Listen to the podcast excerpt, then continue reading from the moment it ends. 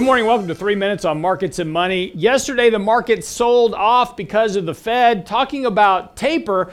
Are they going to taper sooner, later, whenever? I doesn't know, but the market's so confused yesterday, wound up giving up much of the gains that we've seen over the last couple of days. Yesterday, in a fairly sharp decline, sold off about 1% heading into the close. Now, a couple of things happened here. Yesterday, we noted that we had triggered a money flow sell signal. Of course, that now has kind of aligned with this recent market peak in the markets as well. So, again, kind of going through that normal correction process that we see with money flows.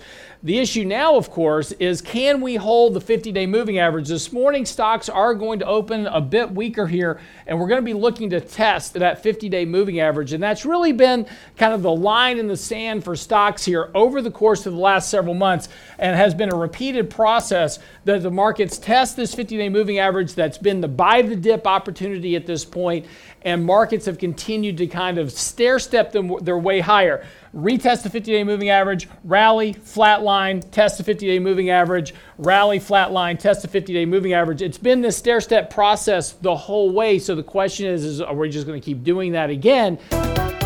Most investors right now thinking that is probably going to be the case. I don't necessarily disagree with them because at the moment we still have $120 billion a month in QE. The Fed is not tapering just yet. But the risk is coming that they may start talking more and more about tapering and could see that as soon as we get into September. So it's certainly something worth paying attention to. As we've said before, it's been a very, very long time since we've tested the 200 day moving average.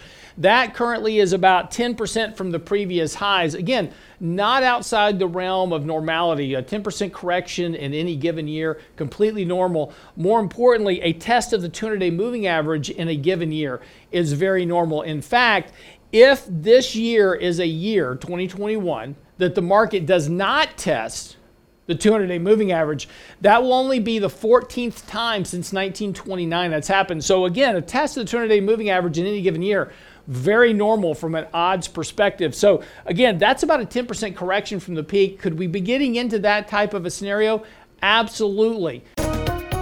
Likely, we're going to see a test of the 200 day moving average between now and the end of the year. I suspect that that would be after some type of announcement of either much weaker economic growth or the Fed actually talking about tapering.